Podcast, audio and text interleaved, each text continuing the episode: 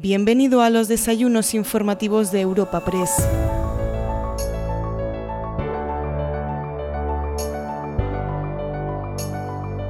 El desayuno informativo que te ofrecemos hoy en los podcasts de Europa Press tiene como protagonista a la presidenta de Navarra, María Chivite.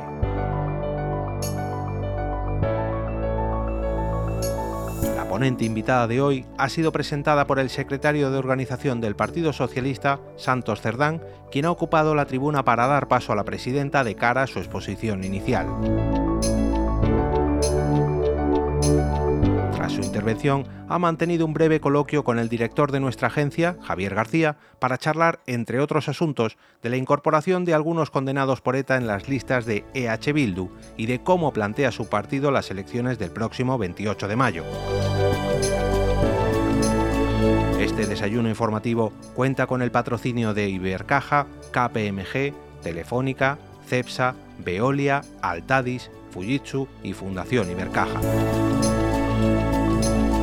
A continuación, escuchamos al presidente ejecutivo de Europa Press, Asís Martín de Caviedes, dando la bienvenida a todos los asistentes del encuentro. Buenos días a todos. Señor presidente del Senado, presidente, señora presidenta del Gobierno de Navarra, ponente invitado de hoy, querida presidenta, muchas gracias en nombre propio de Europa Press y de los patrocinadores por ser tú nuestra invitada hoy. Disculpamos la presencia, no han podido bajar, pero han estado con nosotros por razones de un Consejo de Ministros extraordinario convocado, como todos sabemos, del Ministro del Interior, de la Ministra de Transportes, de la Ministra de Educación, del Ministro de Cultura y de la Ministra Portavoz.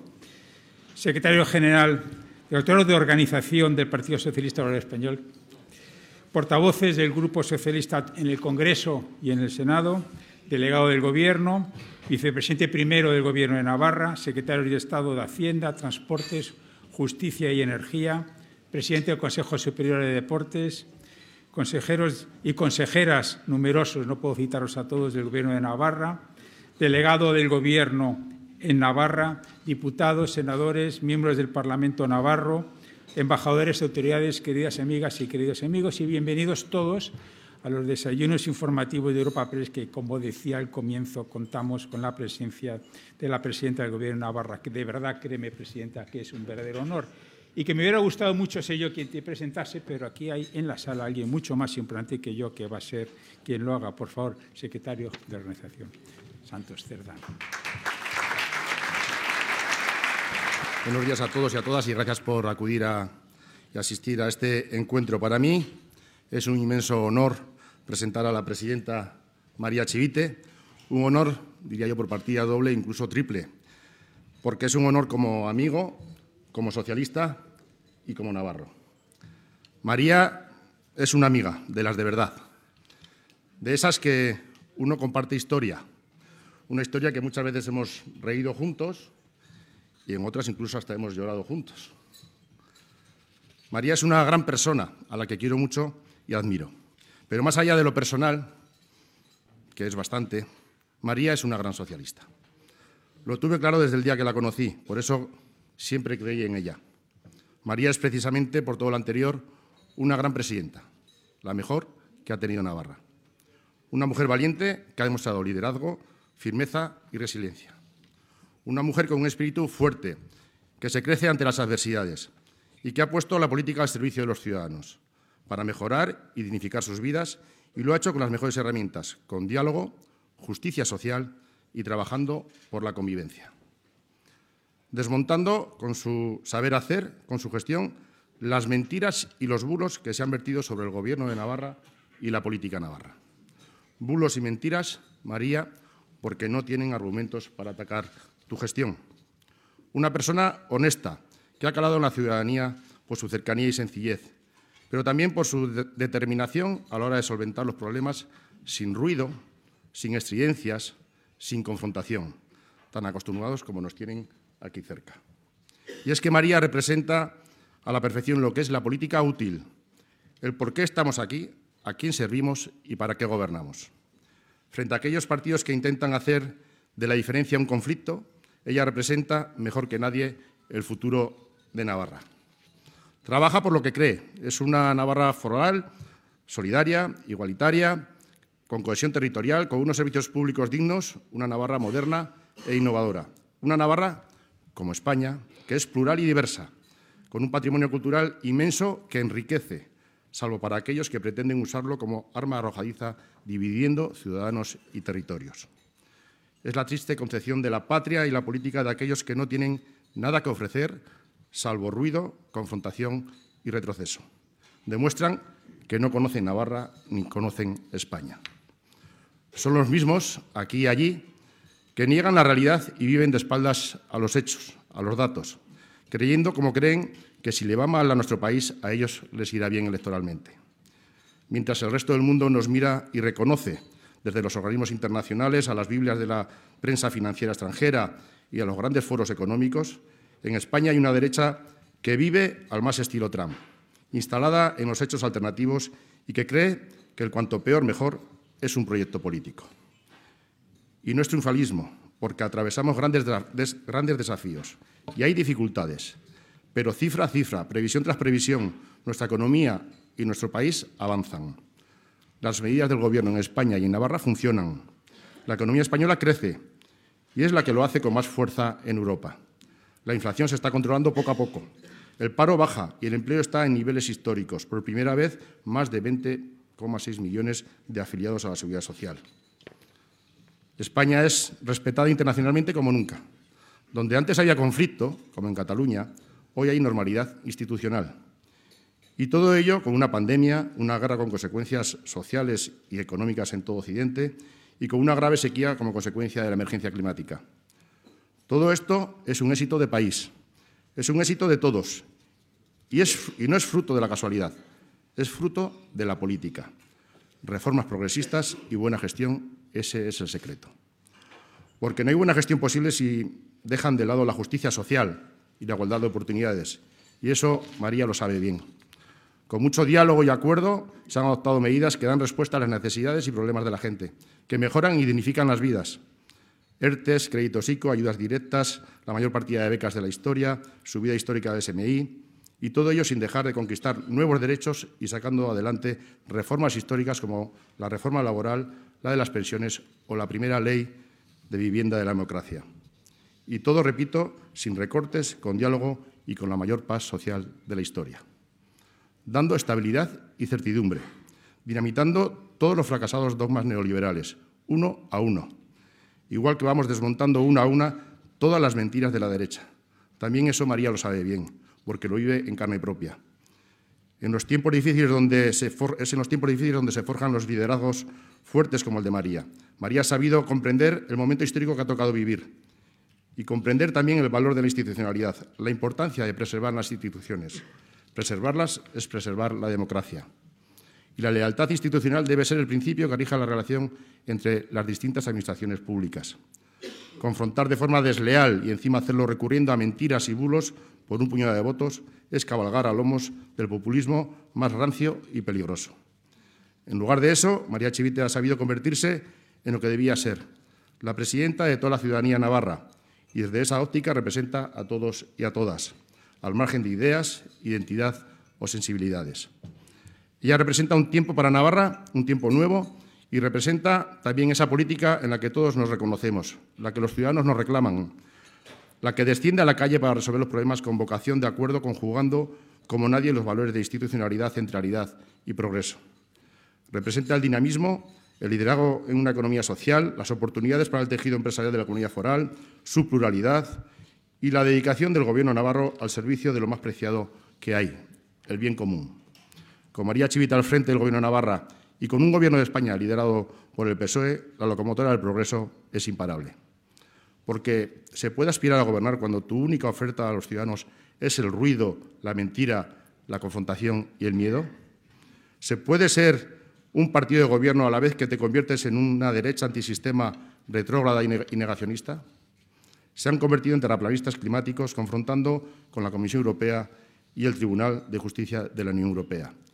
Pero también han optado por el negacionismo social, oponiéndose a cualquier avance y mejora para la vida de la gente, a cualquier avance en derechos que los viven como agravios. Negacionismo, en definitiva, del país o de la comunidad que pretenden gobernar negacionismo de su pluralidad. En esa deriva antisistema y deslegitimadora recurren todo y se vanaglorian de que no aplicarán las leyes que no comparten allí donde gobiernen, como la ley de vivienda. Pero eso es muy peligroso, decir que no se va a cumplir la ley. No debilita al Gobierno, debilita el Estado de Derecho. Olvidan que los derechos no son mercancías, no se miden en términos de rentabilidad, pero ese es el único idioma que hablan. No les interesan los problemas de los ciudadanos. La verdadera razón es que creen que el Gobierno les pertenece, que las instituciones les pertenecen, que los presidentes y las presidentas de izquierdas son una anomalía y que lo natural es que gobiernen ellos. Por eso, el líder de la oposición se reúne de tapadillo con ciertos sectores judiciales y se compromete a seguir incumpliendo la Constitución, a seguir bloqueando la renovación de las instituciones, reuniones en las que se pone incluso en duda los procesos electorales, solo porque los resultados no les gustan. Es algo muy inquietante y muy peligroso. Y eso no es nada habitual y no deberíamos normalizarlo. Va más allá de ser de izquierdas o de derechas, va de democracia. De esto es de lo que se trata, de esto va este año electoral. Necesitamos consolidar y afianzar gobiernos progresistas, porque la alternativa es el freno, la involución, son recortes y retroceso. ¿Cuál es el programa de la derecha? Un folio en blanco con un eslogan, derogar el sanchismo. No tienen más proyecto de país que ir en contra de todo. Ninguna propuesta, ninguna alternativa, solo destruir y retroceder. Ya ni siquiera se molestan en ocultarlo. Han votado en contra de la subida del salario mínimo, de la subida de las pensiones, de la reforma laboral, que ha traído un empleo récord y de calidad, en contra de la sección ibérica, de las ayudas a quienes más lo necesitaban. Pero no les basta con eso. Su afán destructor va mucho más allá. Ayuso ya le ha marcado el camino a Feijó. Y ya sabemos en qué consiste su plan derogador ni ley de ciencia, ni de universidades, ni de memoria democrática, ni protección de animales, ni a los colectivos vulnerables, ni derecho a la eutanasia, acabar también con los impuestos temporales a la banca, a las grandes fortunas, a las grandes energéticas, todo eso y mucho más. Es decir, volver al año 2013. Su plan maestro consiste en precariedad, recortes y conflictividad social. Acabar con los avances y con la paz social, porque para ellos, dicen, la justicia social es un invento que en realidad es la cultura de la envidia. Que no hay pobres ni desfavorecidos, que lo que hay son envidiosos. Esto hemos escuchado a la presidenta de Madrid. ¿Se puede reunir más inmoralidad en una sola frase? Esa es la derecha que tenemos. Con la bandera del catastrofismo hecha a girones por la realidad y la fuerza de los hechos, a la, a la derecha solo le queda el vacío, la nada, la total ausencia de un proyecto serio, creíble, moderado y constructivo. Pero no hay que sucumbir al ruido. España avanza, Navarra avanza, las medidas funcionan. Nosotros a lo nuestro. Trabajar para seguir transformando este país, para seguir construyendo más estado de bienestar y reduciendo la desigualdad. Con liderazgos como el de María Chivite, una soñadora, una trabajadora incansable, una gran presidenta. Así que, como amigo, como socialista y como navarro, permitidme terminar así. Muchas gracias, María. Bueno, buenos días a todos y todas. Gracias a Europa Press por la invitación. Santi, gracias por tus palabras. Creo que he crecido medio metro ya. Bueno, y muchas gracias a todos y todas que estáis hoy aquí por vuestra asistencia. Bueno, pues llegamos al final de la legislatura con una Navarra que claramente avanza, con indicadores que demuestran que somos la comunidad con mayor calidad de vida de España y no es por casualidad, sino porque desde la inteligencia colectiva, el esfuerzo común, y unas políticas públicas impulsadas por un gobierno progresista, estamos situando a la comunidad foral en una posición de liderazgo en cuestiones estratégicas para avanzar en el modelo de desarrollo en el que, como presidenta, me esfuerzo cada día por articular desde todas las áreas del Gobierno. Un modelo que aúna crecimiento económico y cohesión social, un modelo de prosperidad compartida, de desarrollo económico inclusivo, en definitiva, una apuesta decidida por el bien común. Comenzaré por recordar algunos de esos indicadores que dibujan la foto de lo que es hoy Navarra. La semana pasada conocíamos los últimos datos relativos al empleo. Récord histórico de afiliación a la seguridad social, desciende el empleo más de 1.100 personas y la contratación indefinida que sube un 25%. Nuestro PIB eh, registra el crecimiento interanual del 2,4%. Somos la comunidad menos endeudada de España con la máxima eh, calificación crediticia posible para una comunidad española la que lidera el incremento de la inversión extranjera. El año pasado, 790 millones. Lideramos el desarrollo sostenible. Somos la segunda comunidad en atracción y retención del talento, la segunda en competitividad regional. Lideramos la FP dual y hemos reducido la tasa de abandono escolar al 5,3, siendo la comunidad de España con menor tasa de abandono escolar la que tiene mejores servicios sanitarios según la Federación de Asociaciones en Defensa de la Sanidad Pública, además de ser la comunidad con menor tasa de pobreza y desigualdad. Esta es la Navarra de hoy. Y esta es la base sobre la que queremos seguir trabajando en la Navarra del mañana, sin caer en la autocomplacencia, buscando siempre la excelencia y pensando en un, en un constante ejercicio de diálogo con la sociedad, en cómo podemos mejorar, porque tan importante es el modelo sobre el que trabajar como la manera de hacerlo y la actitud. Nuestra manera, el diálogo, nuestra actitud de continua escucha activa. Nuestro modelo sustenta el desarrollo en los pilares del talento, la innovación, la sostenibilidad y la cohesión social y territorial, y también en la convivencia, porque nuestra experiencia nos dice que sin convivencia no hay prosperidad posible. Y todo ello desde el principio de que lo público debe ser palanca de desarrollo, un espacio de audacia y liderazgo que desde la colaboración con la iniciativa privada genere un ecosistema virtuoso, atractivo para la inversión, competitivo, cohesionador y generador de igualdad de oportunidades, y con unos servicios públicos que sean parte de ese ecosistema, como garante sobre todo de la cohesión social. La experiencia pandémica con confinamientos, las vacunaciones masivas, los fondos Next Generation que revitalizan la economía, la guerra de Ucrania que nos hizo intervenir el mercado energético, son los ejemplos más palmarios de que lo público es indispensable. Este marco, este modelo lo tuvimos claro cuando iniciamos nuestra andadura en el año 2019. Cuando llegamos al Gobierno, una de las primeras medidas que tomamos fue poner en marcha el plan llamado Plan Reactivar Navarra que precisamente tenía ese enfoque estratégico y ese afán de avanzar en infraestructuras, servicios, inversiones y mejora del conjunto de la sociedad desde ese liderazgo de las políticas públicas. A los pocos meses de llegar al Gobierno, la pandemia del COVID-19 supuso un shock de magnitud que ya conocemos en lo social y en lo económico. Y a todo ello hay que sumar otro impacto igualmente cruel en vidas y en dolor, con consecuencias también sociales y económicas, la guerra de Ucrania. A estos hechos hay que sumar las inundaciones, que también las hemos tenido, incendios y ahora también la sequía que padecemos. Es decir, un contexto plagado de hechos inéditos, imprevistos y críticos. Pues bien, aun con todo ese complejo contexto, no exento de incertidumbres y que ha supuesto un acelerador de las, de las transformaciones que ya veníamos gestando, hoy Navarra es una comunidad puntera precisamente por el modelo que hemos implementado desde el Gobierno, el que aúna impulso económico y protección social. Sin ese factor, el social, hoy estaríamos en una situación muy distinta y nuestra carta de presentación sería muy diferente. Por eso insisto siempre en que es muy importante quién gobierne y quién lidere los gobiernos, porque las políticas son distintas y sus consecuencias también. Por eso aquel compromiso que ya marcamos en nuestro programa de gobierno en 2019 se ha reivindicado como necesario y estratégico y se ha reforzado con el camino que también el Gobierno de España y la propia Unión Europea están trasladando en buena venida con los fondos Next Generation. Quiero poner hoy aquí en valor el plan de recuperación que ha impulsado España, al que hemos aportado, del que nos estamos beneficiando como comunidad y que tiene aún mucho recorrido, pero que sin duda va a ser una palanca clave para la modernización de nuestro país y sin duda también de nuestra comunidad. Parece que cada vez son más los que comparten que solo las sociedades igualitarias y con menos brechas pueden alcanzar una prosperidad sostenida y un escenario de futuro más positivo. Por eso la prosperidad debe ser compartida y el crecimiento inclusivo y justo. Y por eso tenemos que atraer a este modelo a cada vez más agentes de la sociedad.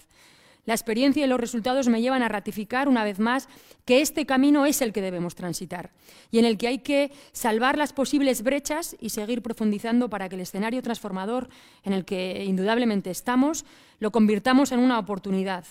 Y eso pasa por tener bien identificados los riesgos y por tener muy claro cuál debe ser el papel de los gobiernos en este tránsito que solo será exitoso si lo hacemos en común, si lo hacemos desde la colaboración entre instituciones. Esta legislatura no solo hemos atendido lo urgente, que ha sido mucho, también hemos trabajado en ese plan de medio plazo desde la prospección hecha con la sociedad, el análisis compartido con los agentes sociales y económicos, como decía, la inteligencia colectiva, y una estrategia que ya tenemos definida, aunque sabemos que hay que seguir ahondando en ella y adecuarla a lo que cada momento nos va demandando. Me centraré, porque bueno, pues es lo que me trae aquí, en lo que hemos hecho, en lo que estamos haciendo, pero sobre todo también esa mirada al futuro. ¿Qué es lo que vamos a seguir haciendo? Pretendo hacer un pequeño relato que contribuya a entender mejor dónde estamos y hacia dónde queremos caminar. Ya lo decía el clásico, no hay vientos favorables para el que no sabe dónde ir. Mi gobierno tiene claro cuál es su horizonte. Le da importancia a los principios y valores y sobre ellos trabaja para conseguir los objetivos que se propone. En un momento en el que la política está en horas bajas, reivindico la fuerza de la política como sustento principal del bien común. Nosotros, como Gobierno, no solo administramos, gobernamos desde nuestros valores y modelos. Lo hacemos para todos y para todas, pero desde una dirección. Nuestro modelo de desarrollo económico y social, y social se sustenta en el talento, la innovación, la sostenibilidad y la digitalización. Esta legislatura llevamos ya comprometidos más de 2.000 millones de inversión privada en proyectos empresariales, industriales, con su consiguiente impacto en creación de empleo. A este modelo estamos contribuyendo desde el Gobierno con ayudas directas y planes específicos para la industria y creando un ecosistema de innovación que es puntero. Pero también con un modelo fiscal que recompensa a quien apuesta por el talento, por la innovación, por la inversión, por la sostenibilidad y por el emprendimiento porque queremos que nuestras empresas se caractericen por generar valor y sean más competitivas. Solo para la digitalización de la industria hemos destinado ya más de 27 millones de euros. Además, hemos aprobado un plan específico para la industria, pero como bien sabéis, la industria representa el 30% del PIB de nuestra comunidad y en torno al 28% de nuestro empleo que además está en un momento de grandes transformaciones que no solo queremos acompañar desde el Gobierno, sino también impulsarlas. Y quiero insistir en el papel dinamizador que los fondos europeos están jugando en este tránsito. Tanto el Gobierno de España como la propia Unión Europea están entendiendo que la industria es un pilar estratégico de nuestro modelo económico y debemos impulsarla y posicionarla en el liderazgo mundial de los sectores nucleares de este nuevo modelo en el que ya estamos inmersos.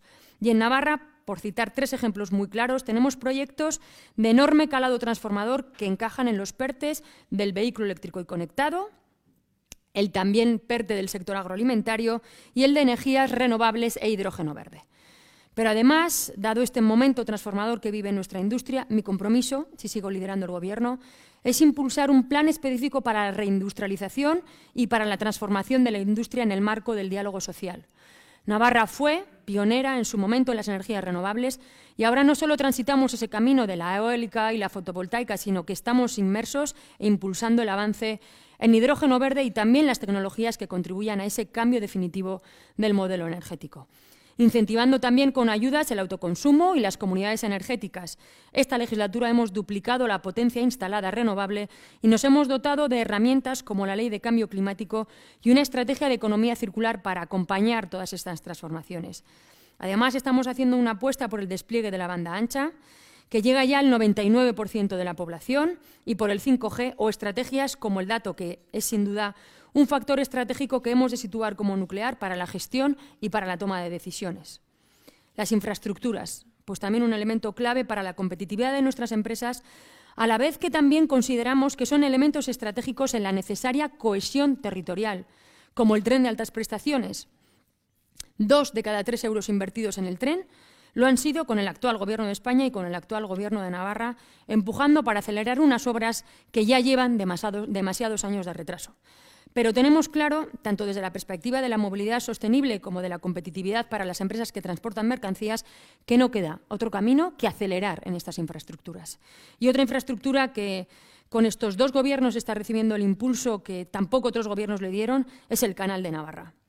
Y si de algo estamos hablando ahora de manera especialmente intensa con la sequía que tenemos, y de hecho hoy hay un Consejo de Ministros extraordinario para ello, es el agua como un bien estratégico y de la necesidad de esas infraestructuras hídricas. Y por eso llevar adelante este canal que vertebra a Navarra y que pone agua de calidad a disposición del sector primario, de la industria agroalimentaria y también agua de boca para la ciudadanía ha sido siempre una prioridad. Por fin, la segunda fase del canal de Navarra, que es la que llegará hasta la ribera se va a hacer realidad. Señalaba al inicio que tan importante es la decisión sobre qué políticas hacemos como la manera de hacerlas. Por eso este Gobierno ha impulsado un plan de empleo en el marco del diálogo social. hemos apostado por ese modelo de diálogo, de acuerdo y de participación del Gobierno con los agentes económicos y sociales que va dando sus frutos. Por eso queremos que siga adelante y que el próximo plan de empleo, que habría que implementarlo en el año 2024, se construya también en ese mismo marco. Y en este contexto hemos destinado 277 millones de euros a políticas activas de empleo que están funcionando razonablemente bien. Por lo tanto, damos ayudas directas para que las empresas inviertan e innoven, además de beneficiarlas fiscalmente, y estamos impulsando en plan de ciencia, tecnología e innovación que acompaña ese ecosistema del que hablo en este relato y que visualiza también en el sistema navarro de I+, de Ayudamos a las empresas en su digitalización, entendiendo además que especialmente las pymes, las micropymes y los autónomos y emprendedores necesitan todavía más apoyo público. Ponemos recursos para la descarbonización de la industria y la sustitución de sus fuentes de energía por renovables. Incentivamos el talento, el empleo de calidad. Contribuimos a la inversión empresarial generando un ecosistema formativo de infraestructuras, de servicios públicos y de solvencia que hace que Navarra no solo sea un gran lugar para vivir, que lo es, sino también para invertir. Nuestro modelo fiscal favorece, por supuesto, a las familias, a quienes apoyamos, sobre todo a las rentas medias y bajas. Solo en IRPF esta legislatura hemos puesto en el bolsillo de las familias en torno a 180 millones de euros. Y solo las medidas vinculadas a la rebaja del IVA, por ejemplo, para la energía, implican que nuestra Hacienda Foral ha dispuesto ya casi 150 millones de euros. Son ejemplos, datos que demuestran que nuestro modelo fiscal funciona porque sin recaudación suficiente no es posible ni apoyar a las familias, ni ayudar a las empresas, ni mejorar los servicios públicos, y construir ese entorno de calidad de vida y atractivo también para la inversión. Entendemos que el talento, que la educación, debe ser motor de desarrollo y generador de igualdad de oportunidades. Y por eso hemos dado un impulso muy potente esta legislatura a la, educación, em, empezando principalmente por su financiación. Por primera vez estamos cerca del 5% del PIB, que es nuestro objetivo. Estamos haciendo gratuito en el ámbito de lo público el ciclo 03, lo estamos haciendo de una manera progresiva digitalizando y modernizando las aulas. La FP ha crecido en Navarra un 25%. Y tengo que destacar también como éxito en la gestión educativa la bajada de casi 10 puntos de la tasa de abandono escolar. Comenzamos la legislatura en un 14,7 y la vamos a terminar en un 5,3, la más baja del país y por debajo de la media europea. En el ámbito universitario hemos rebajado el precio de la matrícula más de 7 puntos, además de destinar 10 millones para el talento investigador. Esto es invertir en el futuro de Navarra. Otro servicio público esencial, la sanidad pública. Y en este caso, desde el reconocimiento de que es unas áreas de las que más tenemos que mejorar, porque es una evidencia que el sistema sanitario, que ya arrastraba problemas estructurales desde hace años, como la falta de profesionales que vivimos todas las comunidades autónomas, ha sido uno de los grandes impactados por la pandemia. Por eso, y con ese compromiso que tengo con los servicios públicos, creo que ha llegado la hora de sentarnos, instituciones, profesionales, ciudadanía, y definir entre todos qué sistema necesitamos para afrontar no solo la situación del presente, sino sobre todo los retos de futuro. Y partiendo de la premisa de que tenemos que blindar el sistema público de salud. Lo tenemos que dotar de recursos humanos, tecnológicos y, por supuesto, presupuestarios. Y mimarlo, porque es una de nuestras joyas como sociedad.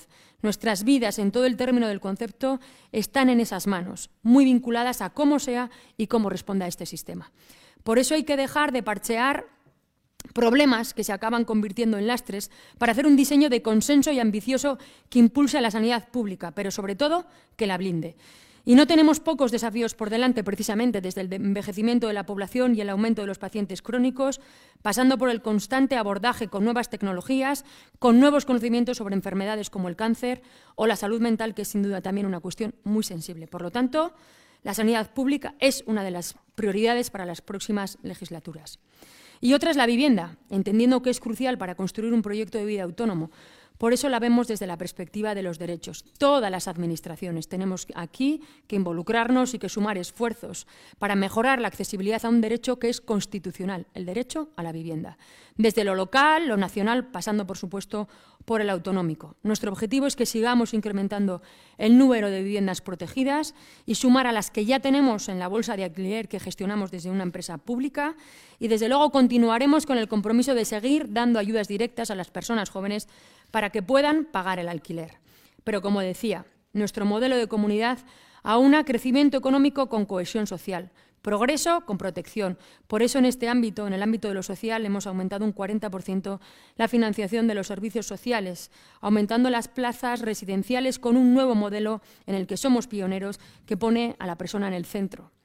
Hemos reforzado los derechos de ciudadanía y lo hemos hecho para nuestros niños y adolescentes, para las personas con discapacidad y también hemos garantizado la no discriminación de las personas migrantes.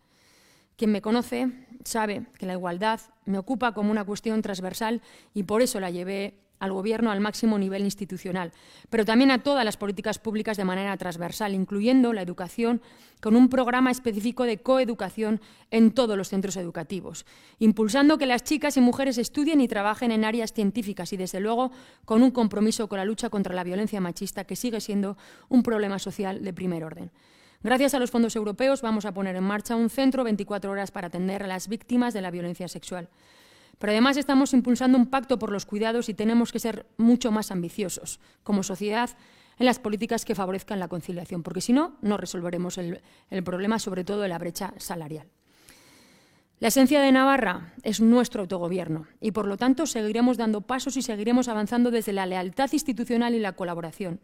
Nuestro régimen foral es nuestro mejor anclaje con España, un anclaje que perdura desde que hace 150 años perdimos nuestra condición de reino. Quizás ningún otro territorio sea tan leal como Navarra, porque lo hacemos desde la convicción de nuestra foralidad. Mi promesa, cuando accedí a la presidencia de Navarra, fue respetar, mantener y mejorar el régimen foral de Navarra y acatar la, Constitución.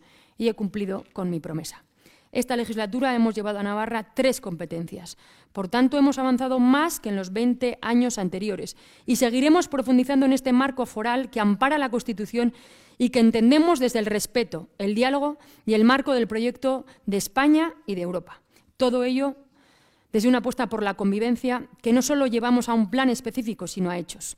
En una Navarra plural y diversa como somos, quien no apueste por convivir, dialogar y entenderse es que no entiende cómo es la comunidad y difícilmente puede gobernarla con acierto. Por eso este Gobierno es un Gobierno en la centralidad política, respetuosa con lo institucional, integradora de la pluralidad y la diversidad y anteponiendo siempre lo que nos une. Y concluyo. Hemos sido y somos un Gobierno solvente. Hemos afrontado con capacidad el reto pandémico. Hemos propiciado y conseguido inversión, protección social y calidad de vida. Dentro de unos días, la ciudadanía navarra deberá tomar una decisión soberana sobre el próximo Gobierno. Y ahora dejo por un pequeño momento mi rol de presidenta y como candidata a revalidar este alto cargo quiero trasladar que mi objetivo es ser primera fuerza política en Navarra.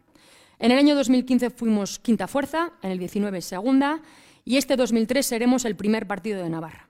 El centro derecha Navarra, dividido y en pelea, no solo no obtendrá mayoría suficiente para gobernar, sino que UPN dejará de ser la primera fuerza. Es la ciudadanía la que conforma gobiernos. Nuestras encuestas nos avalan un nuevo gobierno más fuerte y de más amplio espectro. Por lo tanto, el Partido Socialista en estas elecciones es el que hace la verdadera suma para Navarra. La mayoría navarra que no es nacionalista tiene en nuestra formación política la garantía de la pluralidad, la institucionalidad y el equilibrio. Por eso vamos a ampliar nuestra base social para no tener que depender de formaciones externas al actual Gobierno. Me siento con fuerzas, con gana, me presento con el bagaje de la gestión y el aprendizaje, dispuesta a ganar y a liderar de nuevo Navarra con el compromiso, como he hecho esta legislatura, de gobernar para todos y para todas. Muchas gracias. Gracias. Tenemos 35 minutos y muchísimos asuntos. Obviamente vamos a hablar mucho de Navarra. Además, le digo que es un poco la, exposición que ha hecho coincide con los grandes temas que tenía yo apuntados, que obviamente son los temas que están en, todas partes. Vamos a hablar de Navarra, de la situación que queda, de las perspectivas para la próxima legislatura. Vamos a hablar mucho de política, de la campaña que empieza esta noche. Terminaremos hablando un poco de la situación general. Pero antes, Presidenta, permítame sacar al elefante de la habitación. Presidenta, EH Bildu lleva 44 condenados por pertenencia a ETA en sus listas, eh, de ellos siete por crímenes, o sea, siete por asesinatos. Creo que en Navarra van dos en las listas al, Parlamento de, Navarra y cinco en las listas municipales. La, valoración, la, pregunta es evidente, ¿cuál es su valoración? Bueno, voy por partes en la explicación. Primero, marco estrictamente legal. EH Bildu hace sus listas y la Junta Electoral se las aprueba. Por lo tanto, este es el marco legal. Dos, eh, pasar de la violencia para imponer tus ideas a la palabra para acordarlas creo que es un éxito de la democracia y de la sociedad en su conjunto. Decir, ETA desapareció hace diez años. Sigo. Eh, el futuro de la sociedad vasca o navarra, guste o no, en, en, determinados sitios, se tiene que construir también con Bildu. Esta, que es una frase de Borja Semper, la suscribo totalmente. Por lo tanto, eh, cuarta idea, eh, ETA es pasado y tenemos que mirar al futuro y a la convivencia de nuestra comunidad. ¿Que no me gusta que determinadas personas estén en la lista? Pues efectivamente, me puede gustar, pero como digo, miremos al futuro. Pero, Presidenta, por terminar con el asunto, que no quiero pincharla mucho, entiende eh, la sacudida emocional que para muchas personas puede ser ver a asesinos o a condenados por, por, por crímenes representando a la soberanía popular. Como digo, desde el marco legal es estrictamente legal. Creo que lo que pedíamos a la banda es que abandonara las armas y que formara parte del sistema democrático y que, hiciera valer sus ideas eh, con la palabra, están ahí. Y como digo, una valoración más personal, pues efectivamente, pues hay personas que están en esas listas porque no me gustaría que estuvieran. Muchas gracias, Presidenta. Cambiamos de tema. Vamos a meternos un poco en, en faena sobre cómo está Navarra. La, pregunta, la primera pregunta que quiero plantearle es si se ha dejado algo pendiente esta legislatura. Pues sí. Eh, quiero decir, esta legislatura en la que hicimos un buen eh, acuerdo de gobierno 70 folios de acuerdo de gobierno. Ahí hicimos un repaso de todas las áreas que queríamos trabajar. Pues evidentemente dos años de pandemia pues no te han dejado afrontar algunos de los retos y lo decía en mi exposición también, ¿no? El reto era, y lo digo además que por aquí también está nuestra consejera de, salud, era hacer bueno, pues esa reforma y fortalecimiento de nuestro sistema de atención primaria, que como en todas las comunidades además ha sufrido mucho con la pandemia y bueno, pues es, es una cuestión que nos ha quedado pendiente de implementar para la próxima legislatura. Es verdad que aquí tendremos que trabajar todos, porque hay un problema, lo veíamos el otro día cuando eh, los propios estudiantes de medicina no eligen eh, las plazas plazas para atención primaria, bueno, pues mm, quizás este marco es más eh, nacional, no lo sé, de prestigiar lo que es la atención primaria, pero como digo, aquí todas las instituciones tenemos que trabajar de la mano para eh, modernizar nuestro sistema y adaptarlo a las eh, actuales necesidades. Hablaba antes, pues cada vez tenemos más pacientes crónicos, el envejecimiento de la población, que es un éxito de nuestro sistema sanitario, también nos hace que tengamos que modificar nuestro sistema de atención y, por tanto, creo que bueno, pues esta es una de las cuestiones que se nos ha quedado pendientes de implementar, que efectivamente mm, prioritaria para la próxima legislatura. Habla mucho de la industrialización. Es verdad que Navarra es una de las comunidades más industrializadas de, España y en ese sentido dice que si, gobierna eh, pondrá en marcha un plan de, reindustrialización. ¿Nos puede adelantar en qué consistiría ese plan? Bueno, eh, como estamos viendo, la industria tiene que hacer también eh, esas dos grandes transformaciones. Eh, por resumir, la transformación digital y la transformación que tiene que ver con la sostenibilidad.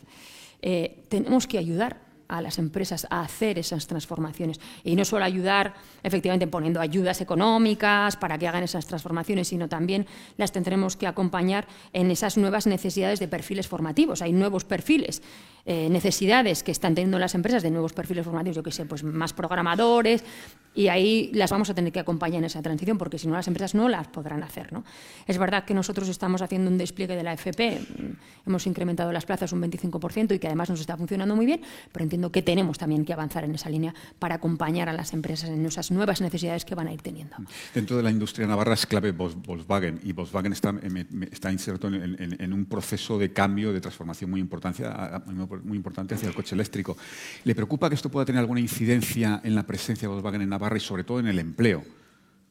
Bueno, yo creo que es una muy buena noticia, eh, porque eso es futuro. Que vaya a fabricarse dos, al menos dos modelos de vehículo eléctrico en la fábrica de Landaven, de Volkswagen en Pamplona, porque si no estaríamos hablando del cierre de la planta. Por lo tanto, esa es una muy buena noticia. Hay futuro porque va a haber un nuevo modelo vehículo eléctrico que se va a fabricar en Pamplona. Eh, la empresa ha anunciado en Navarra, no digo porque ha pasado por sesión de gobierno, la mayor inversión de la historia de nuestra comunidad, 1.024 millones de euros para hacer esas transformaciones en la fabricación del vehículo eléctrico. Bueno, tendremos que garantizar bueno, que, esa, que ese pase del vehículo de combustión al vehículo eléctrico se haga ordenadamente. Eh, pues si tiene que haber procesos de recualificación, ahí estará el Servicio Navarro de Empleo también para apoyar a esos trabajadores y trabajadoras. Pero que se fabrique el vehículo eléctrico en Navarra es garantía de futuro en el sector de automoción. No, teme por el empleo, no especialmente. Bueno, entiendo que siempre que cuando hay cambios de modelo puede haber ciertas bañeras en la producción, siempre eh, los sindicatos eh, han sabido negociarlo bien con la patronal, las necesarias medidas de flexibilización, que esperemos que sean las menos posibles por garantizar bueno, pues un volumen de producción suficiente para ¿Nos puede concretar alguna cosa sobre el canal de Navarra, que es otra de las infraestructuras importantísimas de Navarra, pendiente desde hace muchos años? ¿Cuándo va a salir la licitación? ¿Plazos?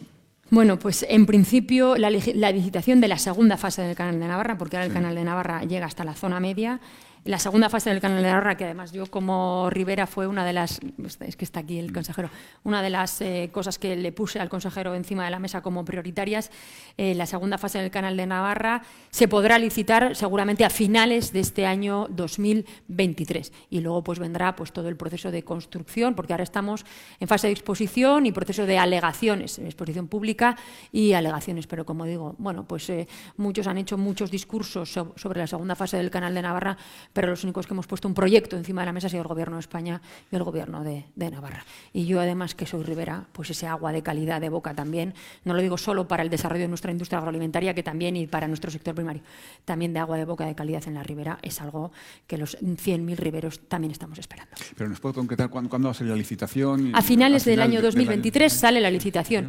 El periodo de construcción, pues entiendo que irá hasta el 27 aproximadamente, hasta el año 2027. Ahora que hablamos de, eh, eh, a pesar de que es, verdad que Navarra es una comunidad muy industrializada, también tiene un enorme peso el sector agroalimentario, sobre todo en la parte de la ribera. ¿Cómo está sufriendo la sequía? Porque Navarra también se sufre la sequía. Navarra está sufriendo la sequía, efectivamente, con menos intensidad que otras regiones de este país, pero también estamos sufriendo la sequía. Bueno, pues entiendo que el sector agroalimentario puede tener problemas, eh, básicamente porque si no hay producto, mm, pues no van a poder trabajar. Por lo tanto, tenemos que garantizar de alguna manera que el sector agroalimentario, bien sea mm, conservas o bien sea en fresco, pues tenga producto con el, con el que poder trabajar, porque si no, bueno, pues puede haber complicaciones en, el empleo. Mm. Acabamos de dar una, noticia en Europa Press que dice Podemos choca de nuevo con el PSOE y tacha de insuficiente su decreto de medidas contra la sequía. Dice que los morados defienden moratorias de agua a las macrogranjas y a la agroindustria con los regadíos como los regadíos hiperintensivos. Supongo que es pronto para pedirle su valoración. Pues sí, básicamente porque no conozco el detalle del Real Decreto que hoy se llevaba a Consejo de Ministros, pero también tengo que decir que ya se han aprobado muchísimas medidas para paliar la sequía y para ayudar a los agricultores y agricultoras. O sea que esto no es una decisión que se toma hoy en el Consejo de Ministros, que ya se vienen tomando decisiones desde hace un año prácticamente. Presidenta, al hilo de esto y como paréntesis, ahora seguimos, no hay forma de que salga una medida sin que haya choque entre Podemos y PSOE. Desde Navarra, ¿cómo se ve eso? Bueno, yo entiendo también que mm, da el contexto electoral en el que nos encontramos, entiendo que los partidos políticos eleven más su propio perfil y bueno, pues eh, tengan algo más de protagonismo. Yo lo entiendo en ese contexto. Yo hablábamos nuestra relación Partido Socialista Podemos en Navarra ha sido muy buena, yo, mi valoración es absolutamente positiva. La gestión el Gobierno, donde también hay un consejero de esta formación política, también ha sido buena pero entiendo, como digo, que quizás en este contexto electoral pues cada uno le ve más su propio perfil político. Eh, Presidenta, otro de los grandes temas que además va a ser central en la campaña que empieza esta noche es el de la vivienda. Usted también se ha referido en su intervención a ello. ¿Hay en, Navarra han tomado alguna medida específica mm, de apoyo a los jóvenes para la, para la compra de viviendas o el alquiler? Sí, nosotros tenemos ayudas directas mm. para los jóvenes que acceden a una vivienda y además también tenemos eh, viviendas públicas en régimen de alquiler especialmente dirigidas para jóvenes. Pero es verdad que Navarra, eh, como digo, aquí se trata de que todas las instituciones sumemos esfuerzos, desde el Gobierno de España, con su marco normativo, siempre respetando las competencias de las comunidades, porque Navarra también tiene competencias en materia de vivienda, pero las comunidades también, y también los ayuntamientos, quizá los ayuntamientos incluso, bueno, pues poniendo suelo a disposición. Nosotros tenemos un instrumento que quizás no tienen otros, que es eh, la bolsa pública de alquiler, en la que un propietario eh, particular puede ponerla a disposición de esa eh, bolsa pública y el Gobierno hace mm, a ver cómo me explico, como de aval, ¿no? Eh, nosotros nos encargamos de que eh, el propietario cobre el alquiler de manera ordenada, regular y sin ningún problema y que en el momento de la devolución de esa vivienda la vivienda esté en perfectas condiciones y si no, lo asume el propio gobierno, pues es una empresa pública de alquiler de, vivienda social y creo que es un modelo que, que, se podría exportar porque bueno, pues es un modelo en el que queremos que, el particular eh, pues tenga confianza y deposite su vivienda ahí. Mm. Es verdad que todavía había que impulsarlo más, que ganarse esa confianza, porque la verdad que es un modelo de plenas garantías para el propietario particular. Mm. De las viviendas de la Sareb que anuncia el gobierno, ¿en Navarra cuántas hay? Pues es que en Navarra hay muy pocas viviendas de la Sareb, me parece que eran en torno a 40 viviendas o así, o sea que eso a nosotros no, nos ayuda especialmente. Pero bueno, nosotros también tenemos, como decía antes, nuestras propias, nuestras propias viviendas. Hemos movilizado en torno a 11.000 eh, viviendas públicas y, bueno, pues en el programa del Partido Socialista el objetivo es llegar hasta 15.000 eh, al finalizar la siguiente legislatura. Seguir implementando la bolsa de vivienda y seguir mejorando las ayudas al alquiler a jóvenes que ya venimos dando esta legislatura. la, ley de vivienda que aprobado el Gobierno le parece bien? Eh, me, parece, me parece bien. Yo creo que todas las propuestas que se pongan encima de la mesa son buenas y además también me parece muy bien la filosofía en la que está construida la vivienda. La vivienda, lo he dicho en mi intervención, es un derecho constitucional y que no ha sido desarrollado y que tenemos que desarrollar. Por lo tanto, yo creo que es una muy buena noticia que por fin haya una ley de vivienda. El Banco de España fue ayer muy crítico con, con, esa ley y advirtió de consecuencias malas para el mercado. No sé si ha tenido ocasión de leer el informe del Banco de España. No, no he tenido ocasión de leer el, banco, el informe del Banco de España, pero no sé. Es que hay muchas veces que cuando el Gobierno de España anuncia alguna medida como la subida del salario mínimo interprofesional, se van a perder miles de empleos. Cada vez que se aprueba, yo que sé, la reforma laboral, eh, va a suponer eh, la desaparición de no sé cuántas empresas quiero decir. Luego, mm, los hechos no han sido así. Por lo tanto, bueno, pues yo también pongo, sin haber leído el informe, lo pongo un poco en cuarentena. ¿eh? Estos eh, apocalipsis mm, que predican el apocalipsis no han tenido mucho éxito esta legislatura incluye al Banco de España dentro de los predicadores de la pobreza. No lo sé, no lo sé. No, he leído, no he leído en el, informe. Vale, vale. Eh, por terminar con este asunto de la vivienda, que va a ser muy importante, eh, mi compañera María José Gil Martín le pregunta directamente que, si es un problema tan acuciante, ¿por qué las administraciones no bajan o suprimen el IVA o el ITP, el impuesto de transmisiones patrimoniales? Bueno, me parece que el impuesto de transmisiones patrimoniales no es el problema de la vivienda, sinceramente. Ese no es el problema para el acceso de la vivienda, sino que no hay vivienda eh, disponible sobre todo porque también tenemos un problema con la vivienda vacía que bueno, pues nosotros, por ejemplo, a través de esa eh, bolsa pública de alquiler intentamos aflorar y poner a disposición de la ciudadanía. Hoy leía una noticia de Navarra eh, que mm, tres de cada cuatro viviendas en municipio estaban vacías. Y luego también es otro elemento que tenemos que poner encima de la mesa. No solo tenemos que afrontar la vivienda en las grandes eh, ciudades, bueno, Navarra es que no, es que tenga grandes ciudades, la más grande es Pamplona, con 280.000 habitantes.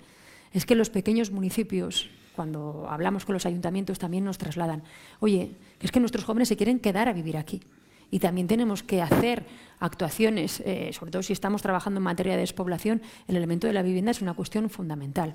Estamos trabajando mucho en rehabilitación de vivienda, en adecuación a las nuevas eh, normativas, pero como digo, no solo tenemos que actuar en las grandes ciudades, sino también si queremos afrontar el tema de la cohesión territorial, que es una de las cuestiones que para nosotros también es importante, y la despoblación, también tenemos que hacer vivienda en los pequeños municipios para que la gente que se quiera quedar a vivir en su pueblo pueda hacerlo. Presidenta, nos, metemos en campaña esta noche. Eh, usted ha dicho que está a 10.000 votos de ser la primera fuerza eh, política en Navarra, ¿no? Está a 10.000 votos. Eh, sí. bueno, eso dicen las encuestas, sí. Bueno, yo lo sé porque lo hice. Yo esas encuestas no las he visto, pero a usted sí que se lo he leído. Sí, sí, sí. ¿Qué va a hacer para conseguir esos 10.000 votos? Es decir, ¿cómo enfoca la campaña? Bueno, ¿cómo enfoco la campaña? Bueno, lo primero que enfocamos la campaña efectivamente desde la ambición, pero también desde, desde haber leído y mirado bien las encuestas, y aquí saco yo quizás más mi perfil eh, formativo. Yo soy socióloga y las encuestas me las tomo, las que están bien hechas y las que son serias, las que publican su, sus datos técnicos. Mm, en esas por paréntesis está, el CIS también. efectivamente, efectivamente, efectivamente. Por cierto, el CIS eh, que se publicó justo antes de las elecciones del 2019, eh, es el único que acertó con los resultados electorales del Partido Socialista de Navarra. La única encuesta Incluso nosotros estábamos por debajo de la encuesta que decía el CIS, pero el CIS acertó. Eh, bueno, pues nos dicen que en intención directa de voto y en voto más simpatía somos la primera fuerza política y, por lo tanto, bueno, pues si conseguimos movilizar, porque bueno, pues la gente se está empezando a movilizar ahora, eh, podemos ser la primera fuerza política navarra. Yo no me tiro a la piscina si no hay agua, y hay agua en la piscina. y podemos conseguirlo. Quiero decir, luego, pues la derecha navarra no va a conseguir gobernar la comunidad. Por lo tanto, he lanzado también un mensaje en mi intervención y lo vengo haciendo también y lo voy a seguir haciendo en campaña.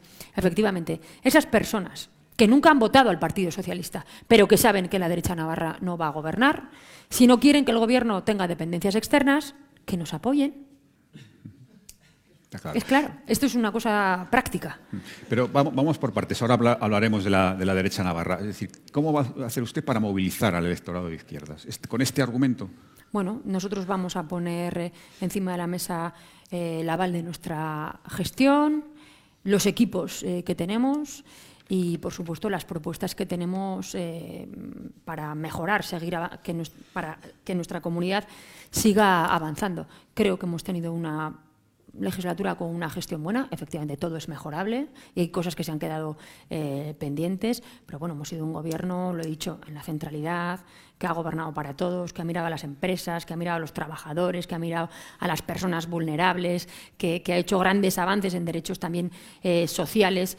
Por lo tanto, quiero decir, un gobierno que no ha tenido mayores polémicas, que hemos gobernado, como digo, desde esa centralidad, siempre eh, con acuerdos, siempre con diálogo y por lo tanto eso es lo que queremos seguir haciendo. Y este yo creo que es nuestro, nuestra mejor carta de presentación. Mm. Presidente, habla usted con mucha contundencia de que la derecha de Navarra no va a gobernar. ¿Por qué está tan segura? Bueno, porque no hay ninguna encuesta que les dé que gobiernan. O sea, en este caso, la no reedición del, Navarra Suma castiga mucho a todo ese espacio político. Bueno, al final, cuando en vez, de, en vez de aglutinar el voto en una única formación política, tú lo divides en cuatro formaciones políticas diferentes, tienes cuatro restos de cuatro formaciones políticas. Evidentemente.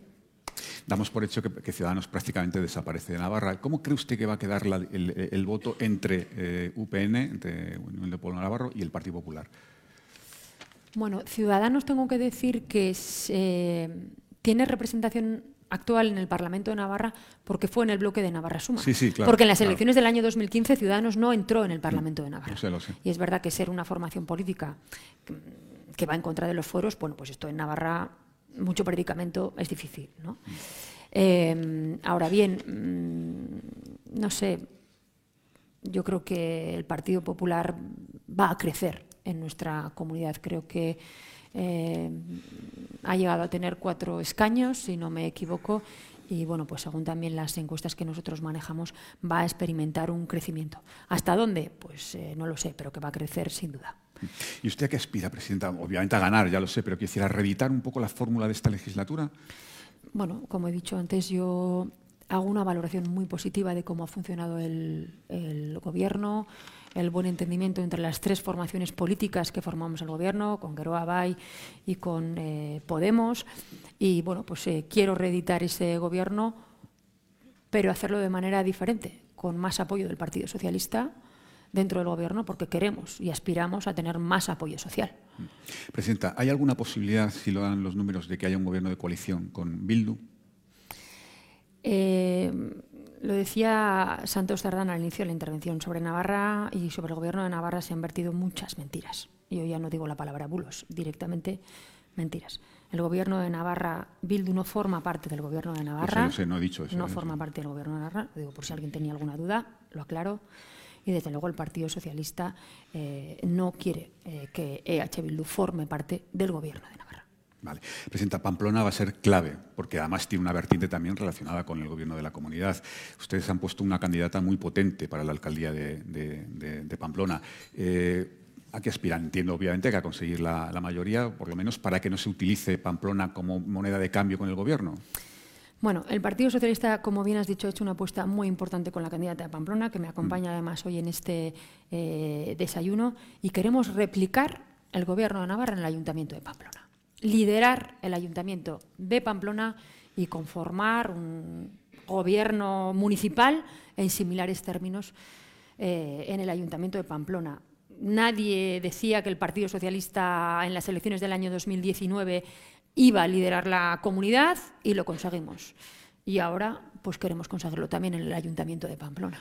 Pero insisto, o sea, en ningún momento será moneda de cambio para otras. Eh... Nosotros aspiramos a liderar el Ayuntamiento de Pamplona. ¿Y en alguna otra mm, población grande de, de, de Navarra qué perspectivas tienen? Bueno, eh, nosotros, como digo, hemos hecho una. Bueno, incluso hemos incrementado el número de candidaturas municipales, por lo tanto, nos presentamos también con la fortaleza de la Unión, que no todas las formaciones políticas lo pueden decir, ¿no? con un equipo muy unido, fortalecido, muy contento con, con el aval de la gestión y con, y con, desde luego, con perspectivas de mejorar nuestros resultados en el conjunto de la comunidad. Presidenta, ¿cómo cree que será el mapa de España el día 29 de mayo? Me refiero al mapa, eh, obviamente será el mismo, esperemos. Sí, sí, el mapa territorial espero los, que sí. Los, los colores que, que, los, que nos gusta tanto poner a los periodistas. Bueno, pues yo sinceramente veo que en todas las encuestas también, ¿no?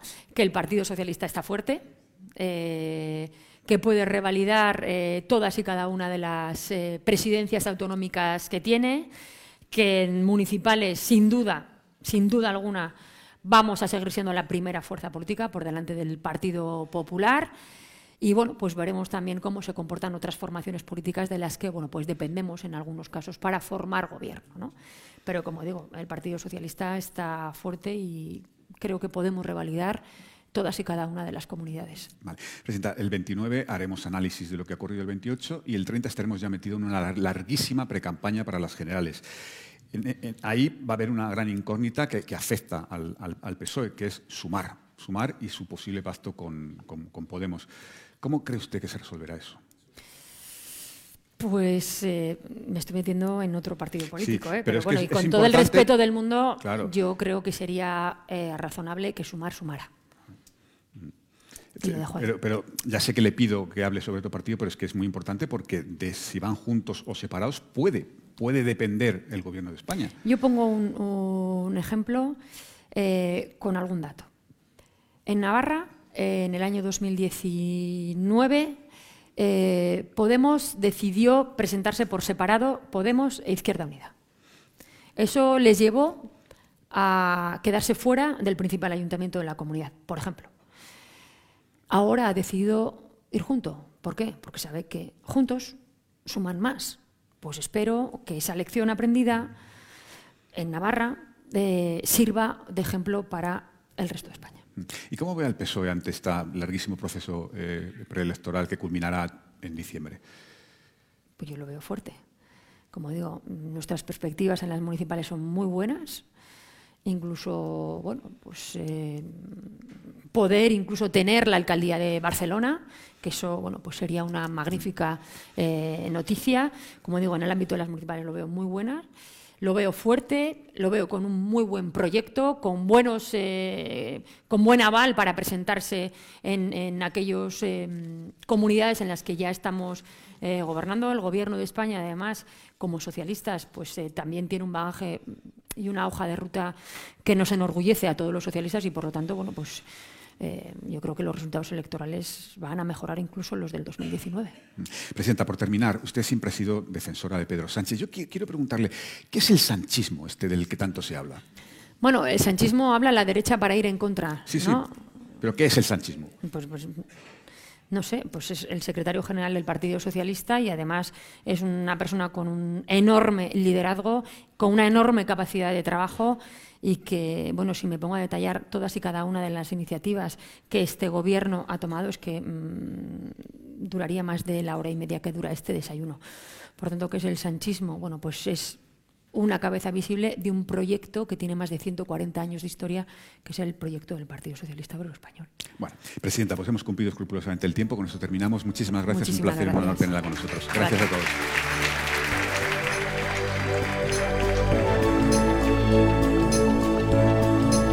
Despedimos esta entrega de los desayunos informativos de Europa Press invitando a todos nuestros oyentes a descubrir el resto de episodios de este programa, así como los distintos podcasts de nuestra red a través de europapress.es barra podcast.